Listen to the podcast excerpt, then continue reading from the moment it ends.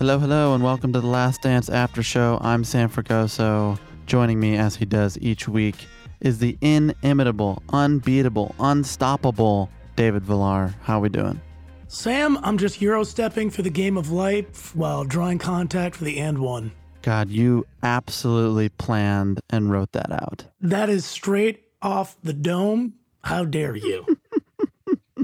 just improv master. Uh, didn't you improv with Carl Tart one? I did. I did. And I got to play Charles Barkley in the scene, which, um, who knew that that would be, you know, like a glimmer in the eye of, of this podcast, so to speak. Go ahead, do the impression. Man, that's terrible. Man, let me tell you what, I'll tell you that's terrible. Going out there like a bunch of knuckleheads. Close your eyes, and it's as if Charles Barkley is in studio with us right now. David, I wish you did those impressions for our two guests this week. Up first, we're talking to director Jason Hehir. He made this film we've been talking about for the last few weeks. He also directed Andre the Giant, the documentary on HBO. He's made a few 30 for 30s. Uh, my favorite is the one, of course, on the 85 Bears.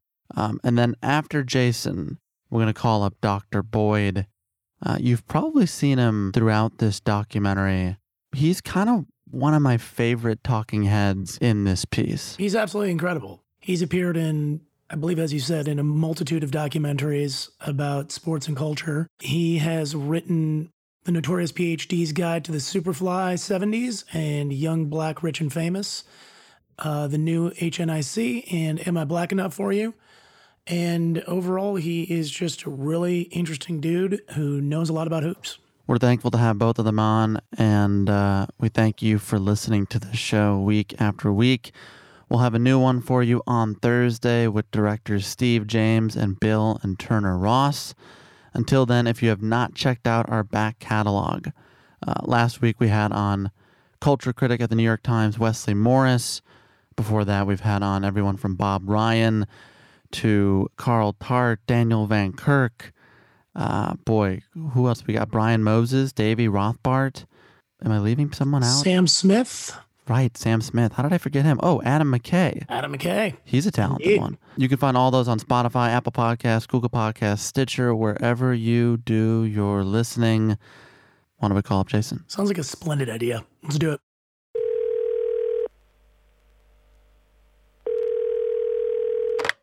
What's up, guys? Jason, Hey. let's get right into it. This doc was supposed to come out in the summer. Uh, you then had to fast track the post production process. I'm curious, what has it been like finishing the film in these final weeks as people start watching the movie? Technologically, it's been really challenging because we went from a multi-million dollar facility to our home computers, essentially. Um, so luckily, we have uh, a team of world-class editors who already had world-class edit setups in their apartments in New York. So uh, the challenge, though, is instead of walking down the hall and and tossing around ideas and approving cuts and, and listening to different cuts of music and different uh, different pictures over over those cuts of music and making instantaneous decisions, now it's them making a cut, outputting it, uploading it, me taking it, downloading it, uploading it to my device. It's just a, a much more painstaking process. But um, everyone has really buckled down, and, and it's a credit to everyone on the team that they have created this workflow because technologically, I don't know how any of this stuff is done. They do. And they created this new workflow that, that's been relatively seamless. It's been a, just a little bit more uh, chaotic and cluttered than it would have been if we're all in the same place. But we've managed to get these episodes out. And I think that um, I'm proud to say that the last couple of episodes, we haven't lost an ounce of quality. Uh, considering his his portrayal in the documentary, have you received any pushback or criticism from Jerry Krause's friends or family? I haven't. I mean, I, I can't say that I'm in regular contact with them. Um, it's, it's it, that's not by design. I, I, I, I do feel like Jerry gets a bad rap because Michael's going to be the hero anytime you tell a story about the Bulls. Right. And every hero needs a villain. And if it's going to be a foil for Michael Jordan, it's going to be someone in the front. It's not going to be Phil. It's not going to be Scottie or Dennis. It's going to be someone in the front office. And and Jerry was the one pulling the strings, and Jerry was uh, very much uh, of the opinion that he deserved more credit than he got. But um, he had a right to have a beef with that. Jerry is the one who Michael was in place when he got there, but every other piece of those championship teams, Jerry was the architect of that. And Jerry made some really gutsy decisions when he made trades that he knew Michael wouldn't like. He knew that uh, it was it was gutsy to even sign Dennis Rodman for that second three-peat run. The acquisitions that he made, the small pieces he put in place, uh, a guy like John Paxson, you wouldn't think is an important member of that team, and then he ends up hitting a shot that wins the '93 Finals for them. He goes out and finds another John Paxson and Steve Kerr, uh, who barely was even on the radar for the NBA, and Steve wins a title for them with with the moment that he had in '97. Jerry was the one who was the architect of all those things. So it's disappointing to me to, to hear people think that that uh, Jerry's getting killed in this thing because that's not certainly wasn't my intention. Uh, if anything, it was the opposite. It was to demonstrate how much what these guys treated him like and, and, and how he was the butt of some jokes and how difficult it must have been to navigate every day because this is a guy who desperately just wanted to be one of the guys and he was never going to be that. Right. For right. a whole host of reasons he was never going to be one of the guys who was welcomed onto the bus with that team and, and seen as as one of the guys. So uh, I wanted to demonstrate to people how difficult it was for him to navigate just his daily existence on that team, but still to overcome that, make decisions he made um, to make them as great as they were. So now that everyone is watching this film, especially in quarantine, I'm curious for you as a documentarian, you've been doing this for a while. When was the moment on set where you felt like, ah, you know what? I think Jordan trusts me here. I think he believes not only in the vision, but in me and my abilities. It was um, his laughter at the cocaine circus quote. that came 15 or 20 minutes into our first shoot with him. And we had met a few times before we actually rolled cameras and sat down the day in that house. But um, that would have been really easy for him to kind of bob and weave his way around that question and say, yeah, well, it's, it's, it was pretty crazy times back then, but I didn't do all of that stuff. I was just concentrating on basketball. And that probably wouldn't have even made the documentary, the final cut. But uh, I've never heard that laugh come out of him before in all the interviews that I've seen with him and all the footage that we've watched. I've heard him laugh, of course, but I haven't heard that belly laugh. Uh, and that was a signal to me that that was an honest depiction. That description of that team w- was an honest depiction. So uh, it's one thing for him to acknowledge that. It's another thing for him to go a step further and offer an anecdote for what it was like from his perspective to come from Chapel Hill as a kid who had never seen any of that stuff before. Um, it was just a, a, really encouraging signal that this guy had come to play ball and, and to give an honest account of his memories at that time. Mm. Looking at the candor uh, and taking that with with Michael, with the rest of the subjects involved, uh, which players were the most forthright, and on the flip side, which were the most guarded? And did you get any sense that Michael, Jerry, Reinsdorf, or anyone for that matter ran any sort of interference with anyone to steer anything in a particular way? I didn't. I'm happy to say that I never got a palpable sense that anyone was guarded or didn't want to answer questions. You know, we, we showed up to interview Dennis Rodman and he said, You have 10 minutes. So that wasn't guarded, wow. just him not understanding the scope of this or, or what would be necessary. Because I think a lot of people probably think, you know, I'm going to be in it for a total of 10 minutes. So you have 10 minutes with me. And of course, that's not how it works. But with editing and all that, you're whittling down uh, hours of footage with these people but we were really lucky, man. That that um, I don't know if it was the passage of time or just people's eagerness to to talk about this um, years later, but I really felt like we got candid um, accounts from people. Jerry Reinsdorf on down. Jerry Reinsdorf is one of the most palpably intelligent people I've ever come across. So when he hmm. sat down there and, and he's unapologetic about the decisions that he made like Scottie's Scottie's contract right. clearly was an unfair contract very soon into into the duration of that contract. But Jerry's adamant that he told him not to sign that and warned him, do not come back to me and ask to sign this again because I'm not going to do it. He, I'm sure, in some circles, especially in Chicago, is getting killed for that because he could have ripped up that contract and re-signed it, but he stands by it. And to this day, you know, 27 years later, whenever that, uh, 29 years later, he still says that was the deal. And Scottie knew that. Scottie handled it his way. Michael never complained about his, and he was underpaid his entire career. Michael Jordan made $4 million max per year until those final two years, in which mm. he hmm. made 30 and 33 million respectively, which is a gargantuan number. But Michael was making $4 million all through the 90s up until then. And this is a guy who was, you know, miles ahead of anybody else in the league in terms of his value to the organization. He signed a $4 million deal over, you know, 24 over six years, I think it was, or something, but and just agreed to do that and never once came back and said, I deserve more. You've been making films for a while. And the thing about sports documentaries is that they're not always this candid and this honest. So I'm curious, I don't know if you've done some reflection or looking back on your work, but I wonder what do you think it is about you that makes people want to open up?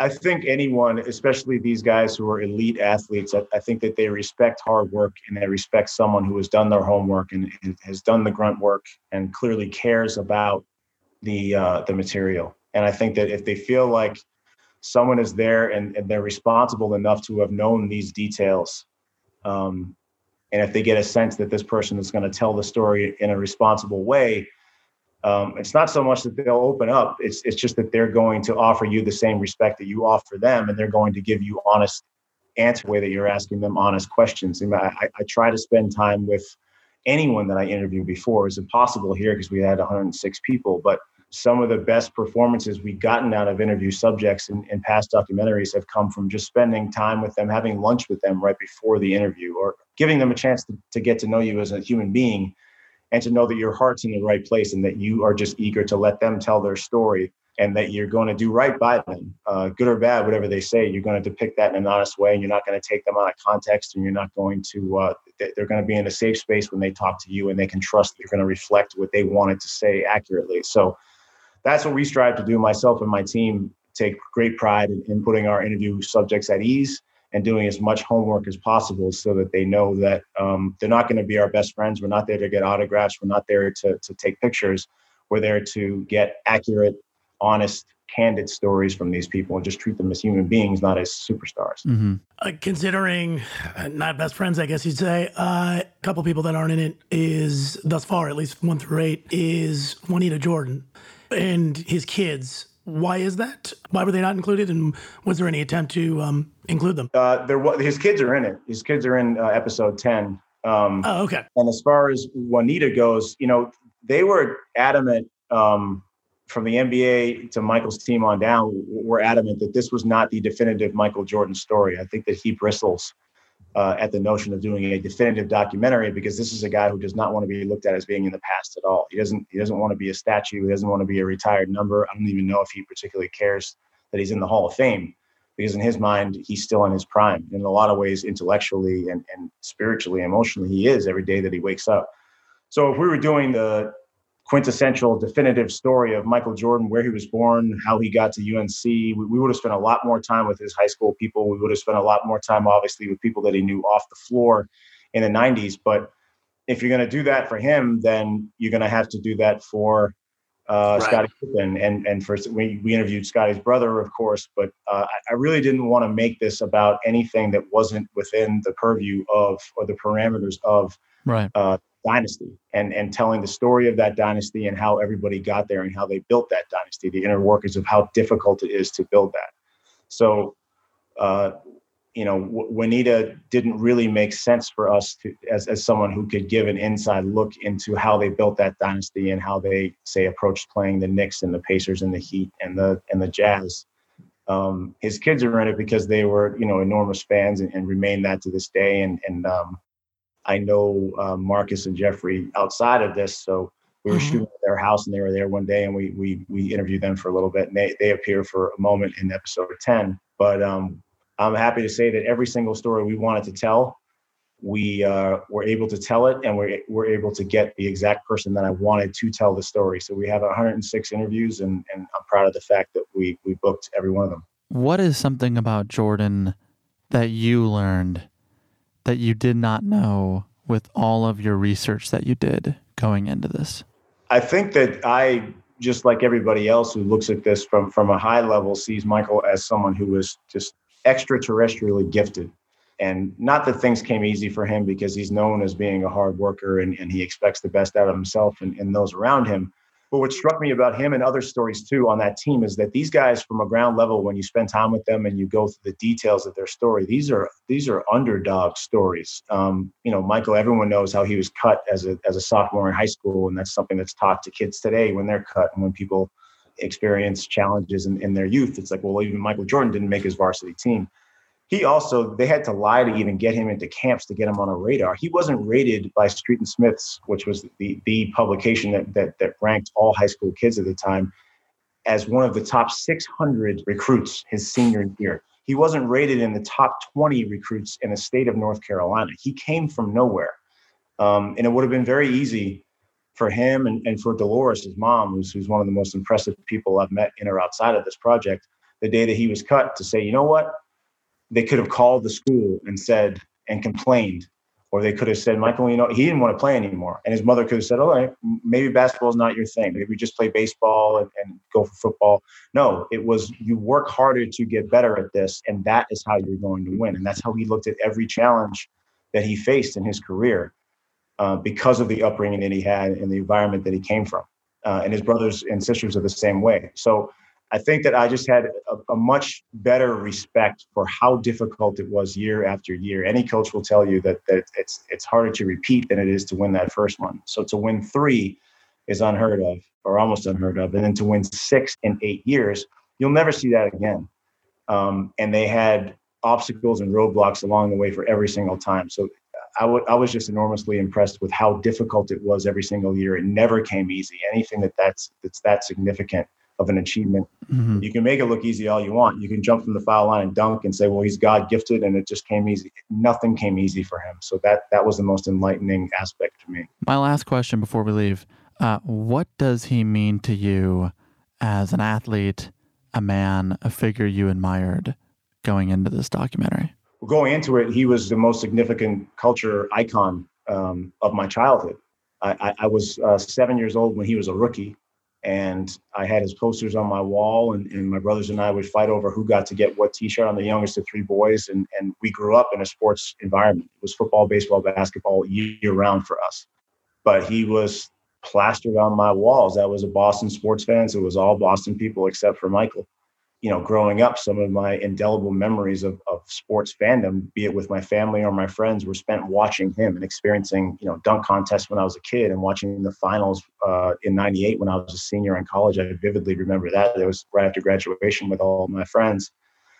So um, I saw him as a statue. And, and you know, 25 years later, to, to actually get to know him as a human being, it was just an enormous privilege. And, and they say, don't meet your heroes is that classic uh, right. and it's dangerous to do so i've certainly had experiences with some guys that i idolized in the past um, who i've met and it was disappointing experience with michael it was quite the opposite i was expecting someone who was very guarded and very aloof and insulated because of the level of fame and, and adulation uh, that he's achieved. But he was quite the opposite. He's a guy's guy, and he wants to come in and just kind of bust balls with the rest of us and sit there and smoke a cigar and laugh with everybody else. So it was a, a really, really pleasant experience with him, and, and one that I'll never forget. Yeah. Thanks a lot, Jason. Thank you. Jason Hehir, thank you so much. Congratulations on it all.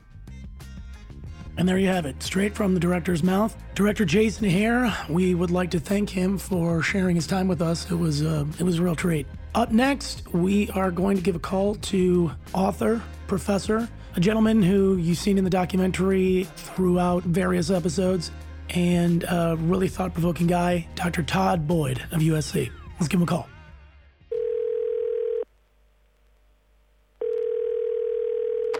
Dr. Boyd. Yes, how are you? How are you? How how is your quarantine going? I'll be glad when it's over. it seems like it may never end. Uh, you're right, and that's the part of it. I'm trying to act like doesn't exist. well, I think we can spend the next uh, 45 minutes to an hour pretending like it doesn't, um, talking about this documentary. I know David is is curious and is going to start off with a question. And thanks again for doing this with us. Okay, thank you. Yeah, thanks a lot, Dr. Boyd. First off, welcome. We're both kind of interested in or how I guess uh, Jason approached you about uh, doing the documentary. I mean, you know, we see so many of these sports documentaries, especially, and um, with the you know quote unquote talking heads. Can you give us a peek behind the curtain as to how you were approached, and were there any agreements that you made, um, or was what was the discussion about what you, you would talk about? How did that? How did it all come to be?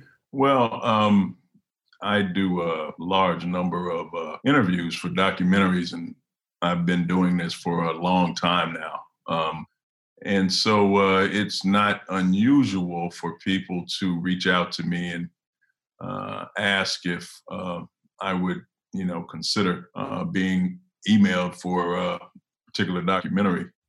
And um, that's exactly what happened here. I mean, they reached out and they said uh, they were doing a piece about Michael, uh, 10 episodes, um, etc. Last Dance. The story had actually already you know come out in the media that that this was um, this was happening, and so I, I, knew the documentary was going to take place. I have had the uh, good fortune of now uh, being associated with documentaries in multiple genres: uh, sports, entertainment, music, film, fashion, etc. So you know, I heard about the Last Dance. I read about it, and uh, the next thing I know, they reached out, asked if I would uh, agree to be interviewed. I think I was one of the first 10 people they interviewed. Mm-hmm. Usually people send me an invitation, and if there's anything to discuss, we discuss it, and, uh, you know, we make arrangements to uh, uh do an interview and uh, take it from there. So that's how it um, all materialized. This was two years ago. Uh, so, um, you know, there have been updates throughout uh, people were anticipating the uh, documentary, and uh, when uh, our present circumstances became quite real for us a few months ago, and everybody's at home, um, ESPN decided to move the uh, documentary up. It was originally supposed to be aired during the finals, which would be, you know, sometime next month mm-hmm. had it happened that way. But of course, we're all sitting around and people need something to do. They decided to move it up, and here we are. Did you expect the call? I mean, when you had heard about it, was it something that you kind of had in the, you know, like, well, they're probably gonna, probably should expect the phone to ring pretty soon. Well, you know, I, don't want to, uh, I don't, want to sound like you know I expected a call. I mean, you're glad when somebody reaches out and you know says that they want you to be in their documentary. Um, as I say, I have been doing documentaries for a long time. The first major documentary I did uh, 20 years ago for HBO was on Bill Russell. Um, subsequently, uh, I would do four HBO documentaries Bill Russell, the original OJ documentary, uh, documentary on the Georgetown Villanova NCAA championship game in 85, and then uh, documentary on UNLV. Uh, these were all HBO documentaries, and this was before, um, at least three of them were before uh, the 30 for 30 format existed. So, you know, from that, I've done uh, 30 for 30s on the Raiders and NWA. I've done the one on, uh, you know, USC Texas football game, unfortunately. um, Dennis Rodman uh, back in the fall and Michael Vick um, a few months ago. And, you know, when you talk about sports from a certain era, sports history, cultural history. Uh, it looks like my name is on a list, um, good list. Uh, uh, people reach out. I mean, I was very glad that they decided to reach out to me for this because um, it's something I've talked about, I've written about, you know, something I witnessed firsthand. At a certain point, it's like um, people are, you know, voting on who's going to play in the All Star game. And I guess uh, you have expectations, but at the same time, you have hope that you don't get left off. Um, and so when you get that email or you get that call, it's honestly, it's always very flattering that somebody would want to, uh, you know, reach out and uh, have your presence in their work. And so, you know, I was very appreciative. Am I going to say uh, on the air for everybody to hear that I expected it? No. Uh, but, you know, I've been doing this for a while and, uh, people yeah. know the name, and so you know, certain topics come up. They kind of have Dr. Boyd attached to them, and you're grateful when people uh, follow through on that. So you're saying if we weren't on the air, you may admit that you expected the call. I'm, I'm, trying to play, you know, Mr. Humble here. Uh, I'm not a humble dude normally. Actually, I'm very humble, but my persona is uh, quite the opposite of that. So I'm trying to be, you know, humble and say, oh, I was completely surprised uh, when they called and asked me if I would consider being in this documentary. Um, as I say, I've been doing it a long time and particularly when it comes to you know sports piece like this. A number of people have said it for me on Twitter, so I guess I can quote them instead of being the one to say it. But um, people have started saying like your documentary is not legitimate if Dr. Boyd's not in it, and uh, you know I don't agree with them. you, well, you know what? We're saying the same thing about this podcast. It was not legitimate until right. you said yes to coming yep. on. Now you're official. Why don't we jump right in this? Because you said a line I liked. As someone who's a witness to these things, um, you can speak to it. So why don't we go back for a moment? On October 6th of 1993, Jordan announces his retirement. What do you remember about that day? What I remember about that day is being shocked. That to me, you know, came out of the blue. You know, there was no social media at the time uh, you know, something like that were to happen now, there might be hints and rumors and suggestions. There might be some sort of conversation. Back in 1993, there was no social media, it was more traditional media. Guy had won three titles. He was the best player in the league. That was clear. And you just figured, you know, this would go on until it reached a logical conclusion. But you didn't think that conclusion was going to be I'm stepping away to go play baseball. So what I remember is um, I was early in my career at USC. That was um, that would have been my second year at USC. So, and I cannot remember what um, particular class I was doing at the time, but somehow I worked in Michael's retirement into whatever it was I was lecturing on. Whether it fit or not, I made it fit um, because it was, in my mind, something you know monumental that the greatest athlete of a generation, what we would later learned to be one of the greatest athletes in American history, was walking away from um, this game that he was dominating while he was at his peak. So it was shocking. But then I started to think about one of my favorite historical figures, Sugar Ray Robinson. And uh, Sugar Ray Robinson, who you know is often referred to as pound for pound the greatest boxer ever. A lot of people don't know at the height of Sugar Ray Robinson's career, he stopped boxing to become a tap dancer at a time when you know tap dancing and singing was was very popular. And so there was precedent but that was all unexpected back in 93 when he made that announcement. I was surprised. So going back to episode 5 when we get into the harvey gantt situation as it were you know uh, president obama makes a statement. I'll be honest that when it was reported that Michaels had Republicans buy sneakers too, for somebody who was at the time preparing for a career in civil rights law and public life, and knowing what Jesse Helms stood for, you would have liked to see Michael push harder for that. On the other hand, he was still trying to figure out how am I managing this image that has been created around me and how do I live up to it? And then Jordan says, I never thought of myself as an activist. I thought of myself as a basketball player. First off, what, what were your personal reactions at the time to the Harvey Gantt situation vis a vis Michael? Well, um, you know, Michael was at this really prominent position and um, he had reached this position not by being openly political, certainly not talking about racial issues. Um, he reached this position because he was an incredible basketball player. The culture surrounding him, the sneakers and everything, the other endorsements he were doing, he was doing at the time. You know, he was not Muhammad Ali, who had refused to fight in Vietnam and made himself a political symbol, while at the same time you know, sacrificing his career and his livelihood. Michael was a different generation. Athletes didn't talk a lot about politics at that time. Mm-hmm. You have to remember the sort of success of O.J. Simpson prior to the mid 90s when everything about O.J. Simpson, of course, would change in the public imagination.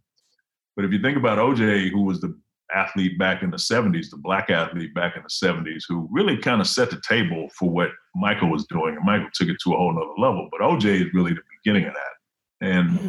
unlike Ali, OJ was apolitical, never talked about racial issues, never talked about political issues. And so Michael was a different generation. He was more successful, he was more visible.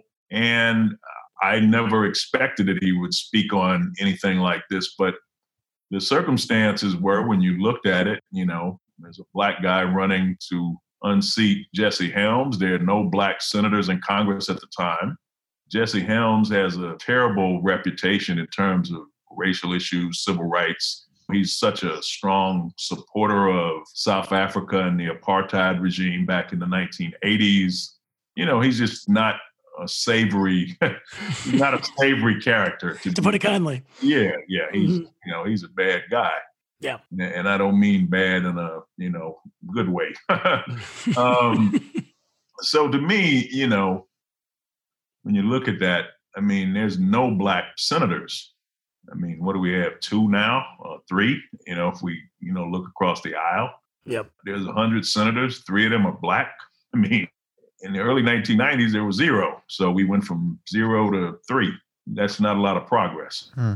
But, you know, the opportunity to have a black senator from a southern state in a uh, Senate that had no black senators seemed like a worthy endeavor. But if you know you had different politics, maybe I guess you feel differently. But the other part of it, to me, which is maybe not even that political, Jesse Helms is such a problematic, reprehensible figure that there's a way that you can speak out against him and not even be necessarily political. One thing to say, I'm not an activist, which I don't consider myself an activist either.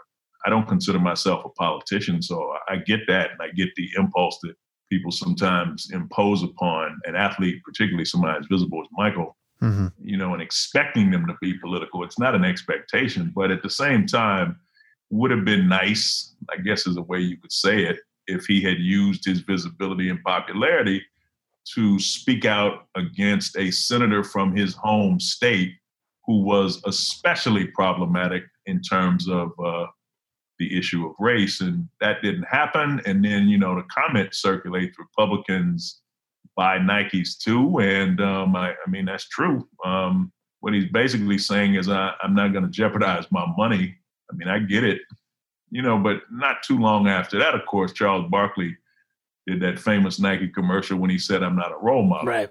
And I think that commercial really resonated because, and I've said this to Charles, I mean, that commercial was incredible because people were imposing these expectations upon visible, successful Black athletes that they were not imposing upon visible, successful white athletes. And so, honestly, Michael's throw off comment at a certain point seemed less relevant than the commercial Charles was doing for Nike. And I, I think the energy and focus shifted to what Charles represented as this sort of a somewhat rebellious figure, certainly one who wasn't as controlled as Michael was. And I think a lot of people just gravitated in that direction, even though yeah. uh, Charles would get a lot of attention later for some of his political opinions at the time.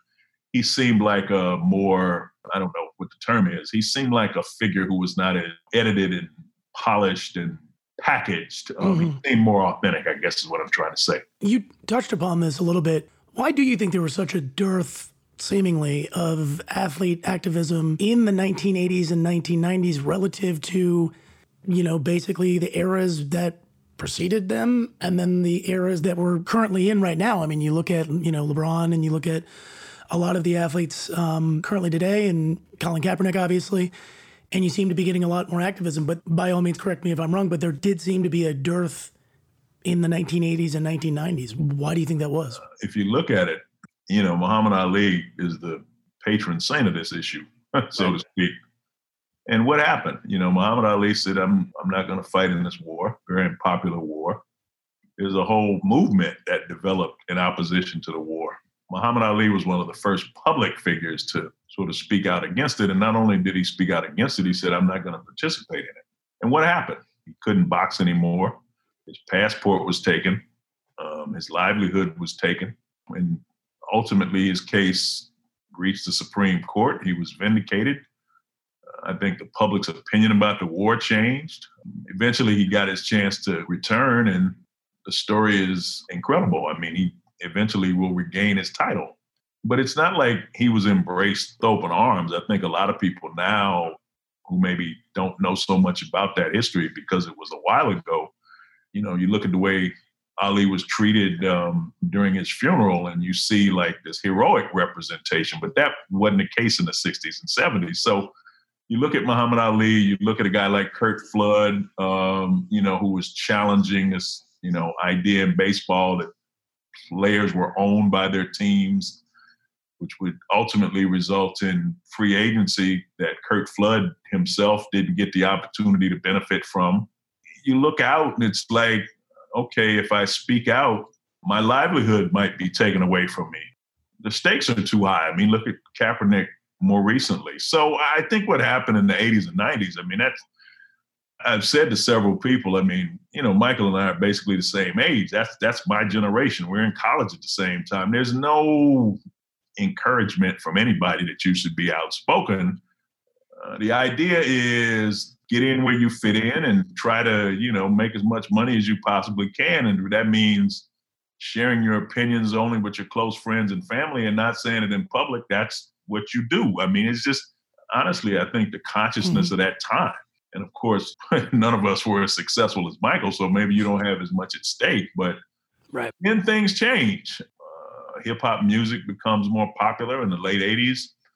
A lot of conscious hip hop. I mean, you know, Chuck D and Public Enemy. I mean, I was really pleased that Chuck D is one of the people who shouted me out uh, Sunday night, you know, as The Last Dance is playing. I mean, what they were doing uh, with their music, Ice Cube, other conscious rappers like Spike Lee, what he's doing in film, Do the Right Thing, Malcolm X, things changed. You know, Michael would be one of the contributors to uh, the film Malcolm X. So by that time, Michael was saying, I'm not going to get into that situation and say, okay, yeah, it's maybe more strategic to go about it this way, but looking back at it historically, it looks different. Mm. And I think now when you look at uh, LeBron, you look at Kaepernick, it's a different era. I mean, LeBron's been able to maintain his status and his popularity in spite of making some strong connections Kaepernick, however, is not in the NFL. So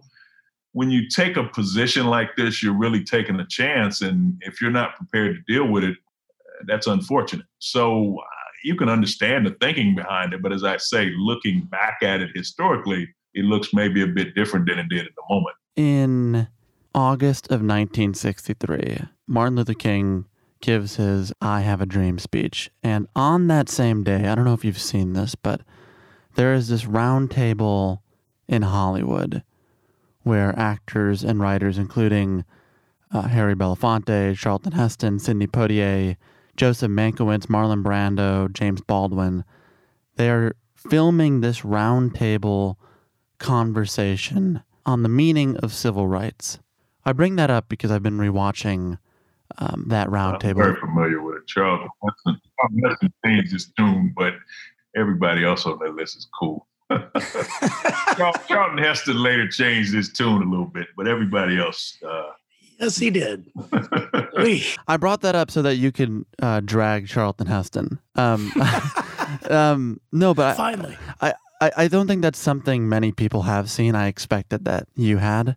Um, I bring it up because over the last two weeks, this conversation around Jordan's activism has been resuscitated. And I keep trying to come at the question in all kinds of ways. Most of them are pretty boring. But then I think about it and I'm and I'm curious because you have studied both uh, this history and lived some of this history in the documentary. Do you think it's unreasonable that uh, the people asking these questions or sort of reframing Jordan's activism or lack thereof do you think it's reasonable that most people asking the questions are white people? And there is almost an expectation in these questions that, of course, since they are black people or, or people of color playing a professional sport um, and have this power, that their activism is just a given. Like, as if they're supposed to do that. Like, if they didn't do that, there's something wrong with them. And at the same time, you had plenty of athletes in the NBA, white athletes. They had seen their colleagues be treated unfairly. They had lived through that. They had power, they had autonomy.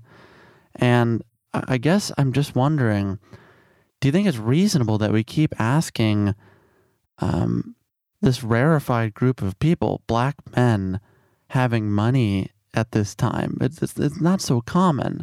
I don't know. I just don't know how reasonable it is to keep asking them to forfeit their financial livelihoods because of the color of their skin? Well, I think there's a, a few things um, embedded in what you just said. Um, first of all, you know, we were talking about Muhammad Ali, Curt Flood, John Carlos and Tommie Smith, uh, Kareem Abdul-Jabbar, Jim Brown. Uh, you know, there's of course that famous meeting um, in Cleveland. Um, you talk about a round table. The round table in Cleveland, Jim Brown put together. Very famous photo. Kareem, Jim Brown, uh, Bill Russell, Bobby Mitchell, Muhammad Ali, and they're all gathered to talk to Ali about his position on the war. And there's a very famous photo of this. I mean, think about that. Jim Brown, Bill Russell, Ali, and Kareem. You know, these are some of the greatest athletes ever, ever.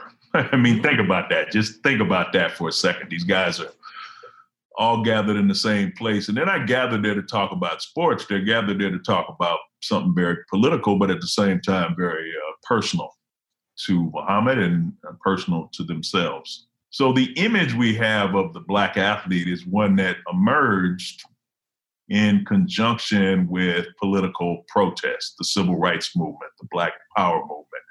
That's the image we have of Black athletes. I mean, even if you go back to Jackie Robinson breaking the color line, I mean, you know, there's politics surrounding his entrance into Major League Baseball. He didn't get picked to play for the Dodgers because, you know, he was the best player who had the best skill set. Um, he was picked to play for the Dodgers for a reason not only did he have the ability, but Branch Rickey made sure that he found a guy who was going to tolerate the racism that was going to be thrown at him without fighting back so vehemently. So the successful black athlete in this country, I could go back further, Jack Johnson, um, at the beginning of the 20th century. I mean, the black athlete in America emerged under political circumstances. So, you know, Michael is not inventing the wheel. I mean, he's not the first successful black athlete, he's part of a lineage, he's part of a legacy. So I think in one sense, there's expectation based on this history that a visible, prominent figure like Michael Jordan would maybe have some, you know, political position relative to race because that's been the history. But as we go forward, Michael Jordan is living in a very different world than the one Jack Johnson lived in or the one that Muhammad Ali lived in and what he's able to do and not do is different than the people who came before him. And if we're going to be honest about this, Michael Jordan has no training whatsoever when it comes to activism, politics, being a spokesperson on race, being a political commentator. He that's not something he has any expertise in at all. His expertise is in the game of basketball. And from that, he's been able to endorse products and become this huge cultural icon. Nothing he has done has been based on anything political. So, in some ways, you're asking someone to do something that they don't have any training to be able to do.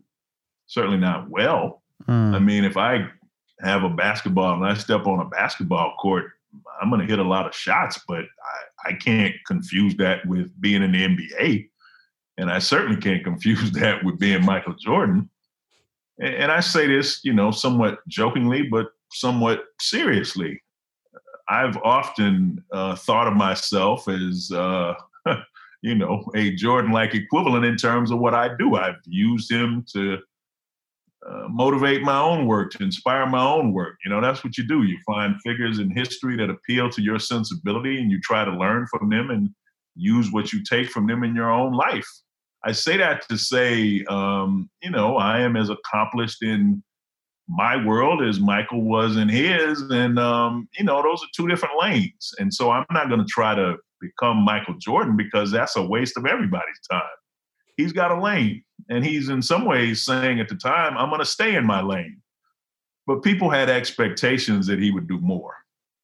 Um, I think the other part of that uh, uh, question embedded in that question is this thing when we talk about sports and race and politics, we never ask of white athletes these things. And that's to me the real problem. I noticed earlier today the situation down in Georgia where this guy who was jogging was killed, you know, by this father and son duo. And there's a list of athletes, including Tom Brady, um, you know, who uh, Malcolm Jenkins. Uh, they have a letter. You know, they're asking the Justice Department, Department of Justice, to look into this. And I'm thinking, is that what you really want?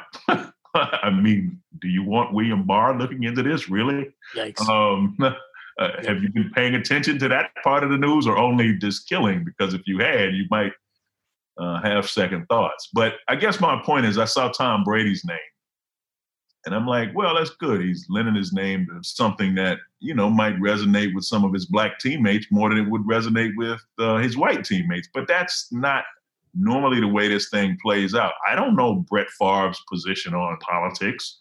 I don't know Brett Favre's position on Southern working class poverty because nobody would ask him that. I don't know Tom Brady's position on political issues. I know he played golf with Trump and, and that got to be controversial, but there was never any question about his politics. And I think Brady has been very clear in saying, look, I played golf with the guy, we were friendly, but politically, I'm not getting involved with that. So if you're going to ask prominent white athletes the same question, then so be it. But that doesn't happen. So you're putting these black athletes in a position where they are not only expected to perform at a high level in their sport, but then you're asking them to do something they're really not qualified to do other than lend their image to the issue in what is hopefully um, a helpful situation. It's great that LeBron is comfortable enough now to speak out on things when they uh, catch his attention and use social media to amplify this message. That's great. But at the same time, everybody's not LeBron. And you have to look at that for what it is. It's great that he's chosen to do this, but not everybody's going to have that same competence. And there's only so far you can take this. And not to mention, I'm not sure if you're aware of this, but LeBron tweets out basically a very strong displeasure towards what happened with uh, Ahmaud Arbery. And then Jason Whitlock, a reporter, comes and subtweets him and basically says, This isn't helpful and it's Twitter trolling. So it's, and then says it's it's using this man's tragedy to build a brand as more outspoken than Michael Jordan, which makes it even more this whole you know, damned if you do, damned if you don't, and then what is what is expected of these people, and then if they do speak out, you know, they're still criticized or chastised. Well, I mean, Jason Whitlock has made a career of being the uh, mouthpiece for conservative white racial resentment. Without that, you've never heard of the guy. What he says is not intelligent or substantive. It's said to provoke a reaction um, and it's often, if not always, some conservative, racially hostile position that's been articulated someplace else that he becomes the black face for, the black mouthpiece for. I would advise most people not to really waste any of their time paying attention to what Jason Whitlock says because honestly, it's irrelevant. I mean, to take a tragedy like that situation in Georgia and LeBron deciding that he's going to lend his visibility and articulate his, you know, outrage to, um, which he has every right to do. I mean, you know, LeBron is a human being. He's, he's right. more than a basketball player. As a black man, he looks at this and, you know, I mean, any of us could have been in that situation. If you're a black male, I mean, I, trust me, I have more stories and we have time to tell you about situations where somebody thought, you know, I was someplace I was not supposed to be. Um, and, you know, fortunately, nothing horrible happened, but it could have been a lot of close calls. Yep. It was a black person. LeBron sees that and he wants to comment on it. And then another black guy comes along and says, no, no, no, no. Your comments are motivated by narcissism or uh, you don't really mean that. Da, da, da, da. I mean, you know, the less we talk about Whitlock, the better. He, he's made a name for himself as the sort of Clarence Thomas of uh, sports commentary, and you know, one wishes that maybe like Clarence Thomas, who you know, maybe one good thing about him is he's usually very quiet. He doesn't talk very much on the court and we're all better off uh, because of this. I, I, I, think we'd all be better off if Whitlock didn't talk, but that's probably not realistic. um, but yeah, you're right. I mean, you know, if you take a position, you have clowns that are gonna clap back. Um, and if you don't take it, somebody else is to say you're not, you know, doing what you're supposed to do. So you can't really win either way, but you can't be so concerned about those reactions. You kind of have to do what you think is right. You know, it's crazy because uh, people, for the last few years especially, have spent a lot of time thinking about what Jason Whitlock says, which doesn't make any sense to me considering he has spent very little time thinking about what he says. so I don't know why we keep doing this. It's just like a game that we're playing, but he's not even playing it with us. Well, the thing is, you know, Jason Whitlock. I mean, and he's not he's not even original uh, in doing this. We've always had black people in our society who felt as though it was their job to play left tackle for white supremacy. There have always been black people who, you know, felt as though this is what they were supposed to do in life as I say, there, you know, I mean, people have a variety of positions, and they may be positions that disagree with my positions, and that's fine. But there's no substance to anything Whitlock says. You know, he's decided that because LeBron is so broadly popular that he can take shots at him. I remember a year or two ago when LeBron's houses in Brentwood, you know, somebody scrawled the word nigger on his property, and Whitlock's like, oh, this is no big deal. I'm paraphrasing, but he's sort of dismissive of it. I mean, like as a black person, I don't care how successful you are, you don't want to go home and see, you know, somebody having desecrated your property with that word. I mean, and so for another black person to come along and just say something dismissive or critical about that is not only irresponsible, I mean, it's just treacherous. And so there's no substance to what he says. There's never been any substance. He's not intelligent at all. People have said to me over the years, What do you think about this? I don't think anything of it. I mean, he's just not a serious person to me. But, you know, if you are black or white, but a lot of white people feel the same way, they just wouldn't say it because, you know, they don't want the backlash. Whitlock is saying, I'll handle that for you. I have your blind side. I got you. Don't worry about this. I'll take all the flack. That's what he's saying because the positions he articulates are positions that reflect these conservative white racial positions that come from certain sectors of society that those individuals maybe don't want to say in public, but they believe, but he's going to say it for them because he knows it's going to get a reaction, no matter how empty it is as a statement. So he's not someone that I think people should really waste their time listening to, but you know, that's the culture we live in. Clickbait culture, social media, the internet, hot takes, something like that gets him, you know, 24 hours worth of attention. And I guess he's decided that's worth it. So, taking a hard right into the land of on the court, you have shown yourself and certainly this documentary to be to know your hoops. First and foremost, you are, for the record, a Pistons fan. I um I don't like that word fan. okay. Not as applied to myself. If I had to like the Pistons, I wouldn't call myself a fan either. okay, you're about to uh, click. Change me from this friendly person to. Uh, oh, please, let's just you know get you out there. You don't have to be humble anymore. Just to, just jump in. I started watching the NBA back in the early '70s. I'm from Detroit.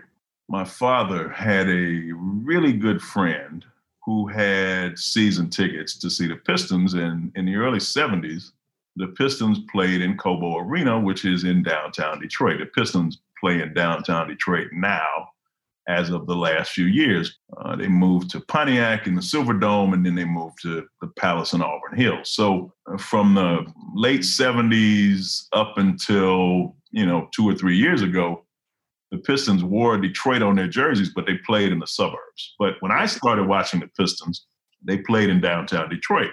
And we lived in downtown Detroit. So a lot of times my father would get these tickets from his friend and I'd go with my father and my stepmother. And then there would be time, you know, there's 41 games. Like people at a certain point uh, are like, okay, I can't go tonight. So on those rare occasions, I would get tickets and they would say, "We're not going. Take one of your friends." So you know, imagine how popular I was. I had like piston tickets, and I could go with my friends and walk down to Cobo. And I mean, I saw Kareem play for the Bucks, and I've been watching basketball a long time. I've seen every major NBA player from the early 70s forward. I represent Detroit, but I've lived in Los Angeles now longer than I've lived any place in my life. So it has been a lot of fun living in Los Angeles as a basketball guy because when we talk about NBA finals, the Lakers and the Pistons have faced off in the finals three times. Yep. The Pistons won two of those three and were a phantom foul, and Isiah's turned ankle away from being 3 and 0. I wasn't here back in the late 80s um, and early 90s, but I was here in 2004. And I must tell you, that is the greatest moment in my sports life for two reasons. One, USC national championship in the midst of an incredible run 33 straight wins. I mean, just an incredible time at USC and that Cardinal and gold. And then the Pistons just dismantled the Lakers in the finals. I've been watching, I've been rewatching that finals. The most enjoyable thing in my life because I got to enjoy that living in LA. Yeah. And I remember after the 04 finals were over, I was out of my mind. And I would go out and I would have on a Tigers baseball cap I'd have on a Pistons throwback jersey, and I would purposely wear Air Jordans. and people would look at me and they would say, Why are you wearing Air Jordans and you're representing all this Detroit gear? And I say, Look closely. Detroit is on top. All right? Detroit is on top. Jordan is at the bottom. So I'm very much invested in this um, from a personal standpoint. But of course, at a certain time in my life, um, you know, I went to graduate school. I earned my doctorate. I began writing and lecturing and consulting and, you know, working on basketball in a more professional capacity, commenting in the media and documentaries and such. And so I come at it from two angles. There's the personal, there's the professional. A lot of times those things are interwoven. There was a moment I can share with you in shooting the documentary, which was very funny um, because we're talking and they're asking me questions about the bad boys.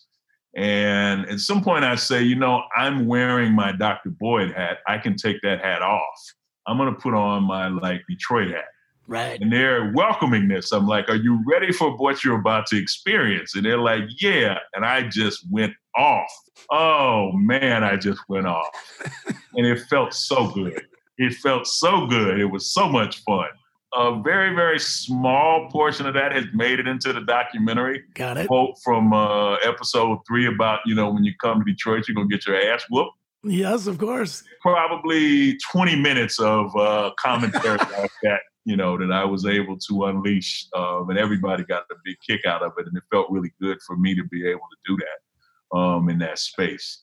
Well, then, you know, episode three we had on writer and fellow Pistons apologist uh, Davy Rothbart. So you know we can give you this platform right now. Would you like I'm to? Not a, I'm not an apologist. We just have to look at the history for what it is. Nothing to apologize for. Well, no, no, no. I was going to say the walk off eh, against after they lost to the Bulls. How do you feel about that? Well, see, this is the part that gets left out, and and, and I I said this in the interview. It didn't make the cut.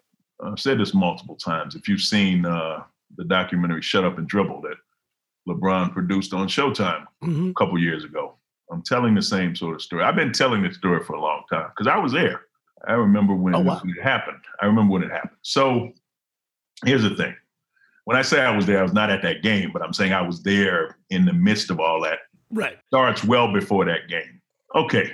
So the Pistons and the Bulls played each other four times four years in a row in the playoffs 88, 89, 90, 91. The Pistons beat them three out of four. The Bulls won the last time. In between game three and four of that 91 series, Jordan does an interview. And in the interview, he talks about how the Pistons had no class. When Boston was representing the Eastern Conference, they did it with class. Uh, we're glad to dethrone this classless team. He went too far. Right. It's like, okay, you've taken three ass whoopings. The team's old, and you know, finally, after you and Phil and everybody else whined to the league, they started tweaking the rules to accommodate you. You finally win. Okay, take that victory and you know go do your thing. But no, no, no, no, no, no. In between three and four, you're to start talking. And I remember reading his comments in the paper that day. And I, I was not in a good space. When I tell you I've been watching NBA since the early 70s, and this is the truth, there's only one NBA finals that I've missed. And that was on purpose, and that was the 91 finals. I refused to watch. I, I could not watch. I could not watch because America was anointing this guy, and my guys were getting disrespected, and I just I was not in a good headspace. So, have you gone back since? Um, I don't need to see it. I mean, an old Laker team, whatever. It's not it's not important to me. If I'm on the Pistons, I'm walking off that floor with Isiah, you know, and Laimbeer. I'm right there with them.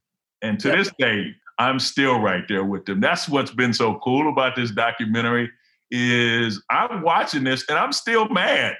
And it's been 30 years. I'm still mad. And I didn't play one second. um, I, I guess, you know, to kind of sum this up in terms of that particular issue, if you look at Jordan and how he conducted himself in that moment, he disrespected the Pistons. And so I feel like if you add that in, it looks different. The other thing is, of course, this has come up a few times now. You know, Larry Bird walked off the floor against the Pistons when they beat Boston in 88. Nobody said anything about that.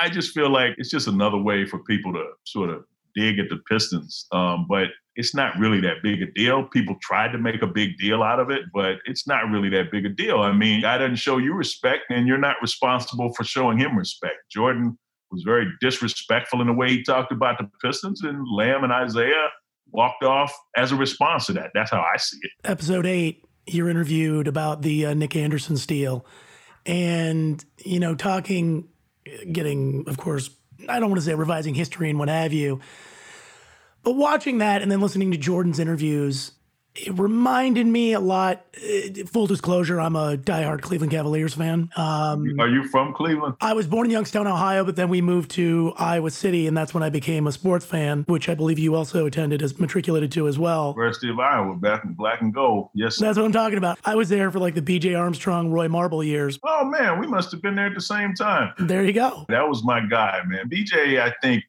may have been there the first year I was there.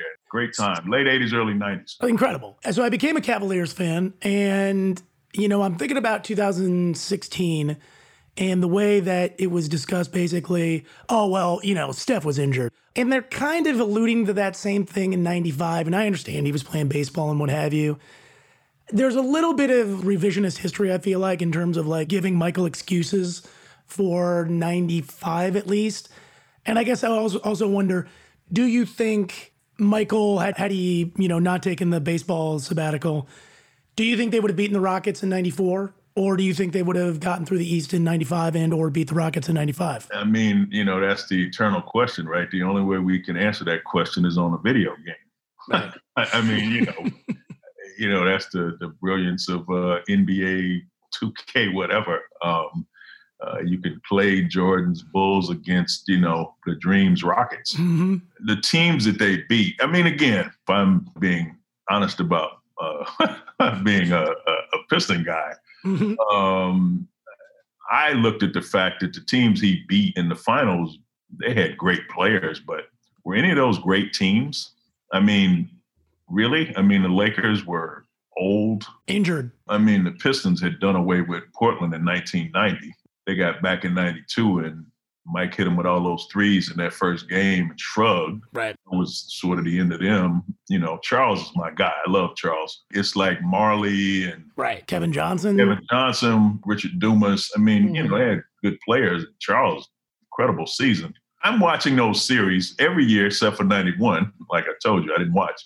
Um, 92, 93. And every time I'm watching, and, and this happened unconsciously. It's just sort of overcoming me as I'm watching those. I'm like, why can't anybody stop this guy? I want to see somebody beat him. And they couldn't do it. So you got to tip your hat. Like they couldn't beat him. Right. He was beatable and they couldn't beat him. He retires.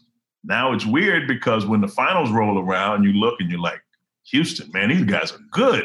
Like this is a good team. I mean, you know, one of my longtime friends, Vernon Maxwell, is the two guard on that team. Um, I know Vernon from when I was undergrad at Florida.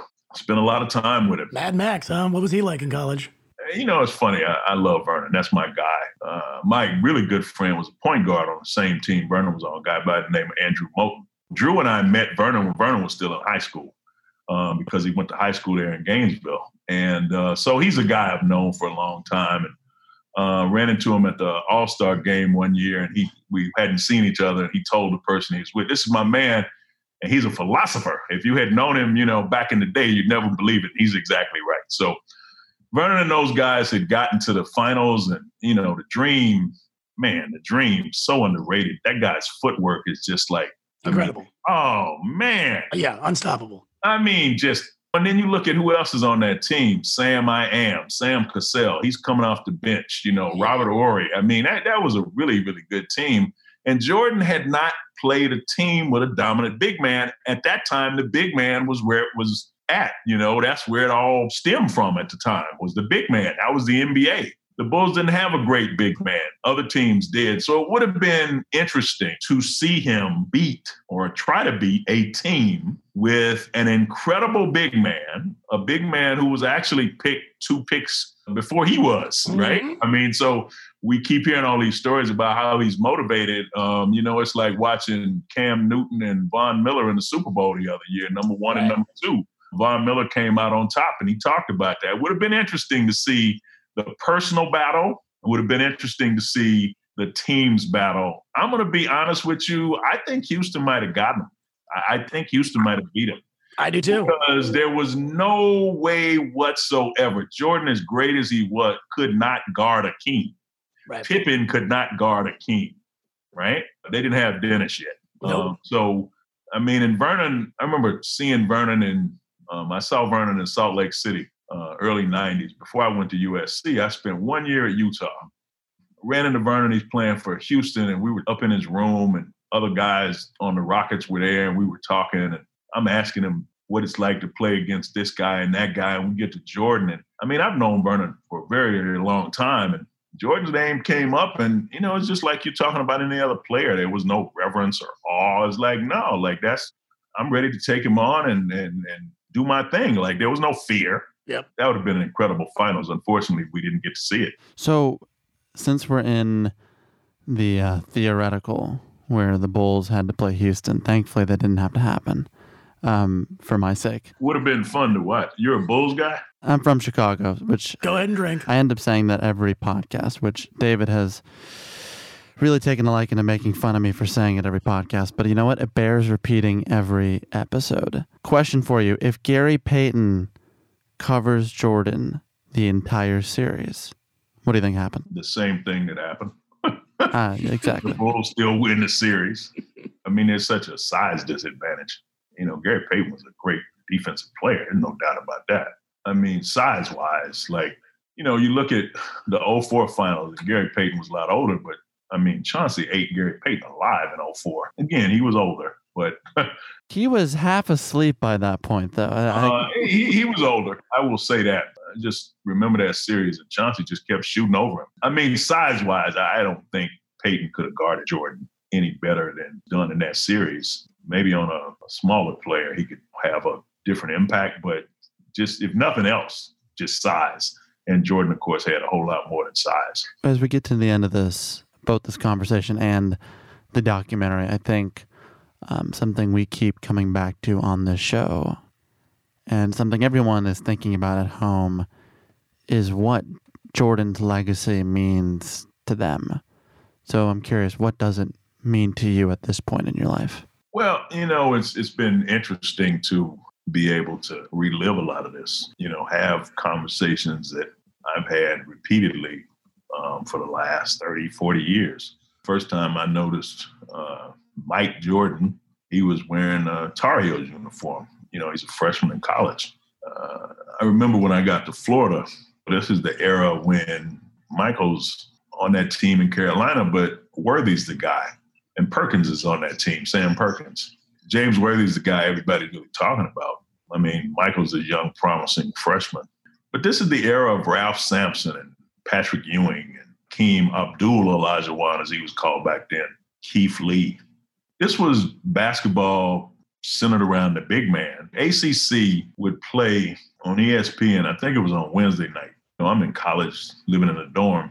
My friends and I, we love basketball, so we watch basketball as much as possible. But at this time in the 80s, you had this real popular show called Dynasty on the air. And on Wednesday night, these women would commandeer the TV room so that they could watch Dynasty. And they, they were slick. They didn't wait for the show to come on. They got there hours early with pillows and snacks. And so if you wanted to watch basketball, you had to find some place else to watch it. I remember my friends and I walking all over the University of Florida campus trying to find a spare TV so we could see Jordan and the Tar Heels play Wake Forest or whoever they were playing, NC State. Duke was not so good back then. So when you say legacy, what does it mean? What I'm saying to you is my association with Michael started when we were both in college. That was clearly a long time ago. I mean, that's my life from college through adulthood, professional life. Then you talk about what I end up doing. You know, I'm writing books about basketball, I'm commenting on basketball in documentaries, I'm writing articles about basketball. I mean, you know, speaking to Players Association, just for me personally, some of my really good friends are NBA guys, college guys, coaches. Um, I mean, basketball has just been part of my life for a very long time. And I look back, some of the old memories come back, some of the old feelings come back. I've had the chance to enjoy this personally and professionally. I saw Michael score 59 points on Easter Sunday in Detroit in 1988 with my own eyes. I met him a few times. I think what people take away from this are their own sort of personal recollections, and those recollections are going to be different depending on who it is. I can say I've had the opportunity to, in one way or the other, comment on one of the greatest cultural figures in American history in so doing, look at the pros and the cons, the good and the bad. And I mean, he's a human being at the end of the day, and we have to regard him as such. He's not perfect.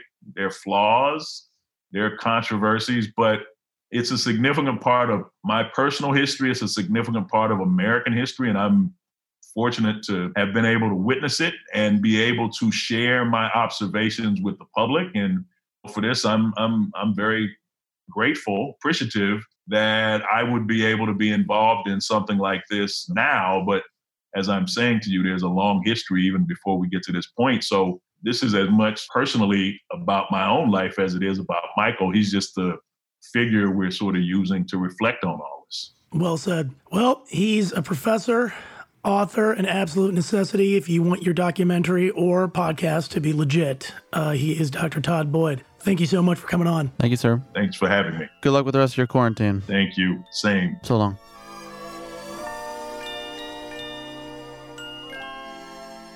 And there it is. Thank you so much for listening to the Last Dance After Show. We'd like to thank our guests this week, director Jason Hehir and Dr. Todd Boyd. We'd also like to thank our wonderful editors, Melissa Zhuang and Meg Chen Sun. Without them, this show would not be possible. And if you like this show, you can find it on Spotify, Apple Podcasts, Google Podcasts, Stitcher, wherever you do your listening. Also, guys, we are still trying to raise money for the good people over at Feeding America. Feeding America works to get nourishing food from farmers, manufacturers, and retailers to people in need. At the same time, they are also seeking to help the people they serve to build a path to a brighter, food secure future. And they're doing especially great work amid the COVID 19 crisis. So if you can, We'd absolutely appreciate it if you made a donation to what they're doing. You can learn more about their cause at www.feedingamerica.org. Up next, we have director Steve James. Uh, he made a film called Hoop Dreams. You've probably seen it. If you haven't, I don't. I mean, if you really haven't, please. Essential viewing. Y- you're in quarantine. Take a long look in the mirror and ask yourself, why? Ask why, maybe pop it in. It's three and a half hours that you will not regret. It's uh, regardless of sport movies, it's one of the best films ever made. Mm-hmm. So we're happy to talk to Steve. We also have on documentarians and old friends of mine, Bill and Turner Ross. It's going to be a fun documentary roundtable on the B side, which will come out Thursday morning. Again, if you have not listened to our wonderful back catalog, it includes conversations with folks like Wesley Morris, Bob Ryan, Sam Smith, Adam McKay, Brian Moses, Davy Rothbart, Carl Tart, and Daniel Van Kirk. I'm Sam Fragoso. Thank you for listening to the Last Dance After Show.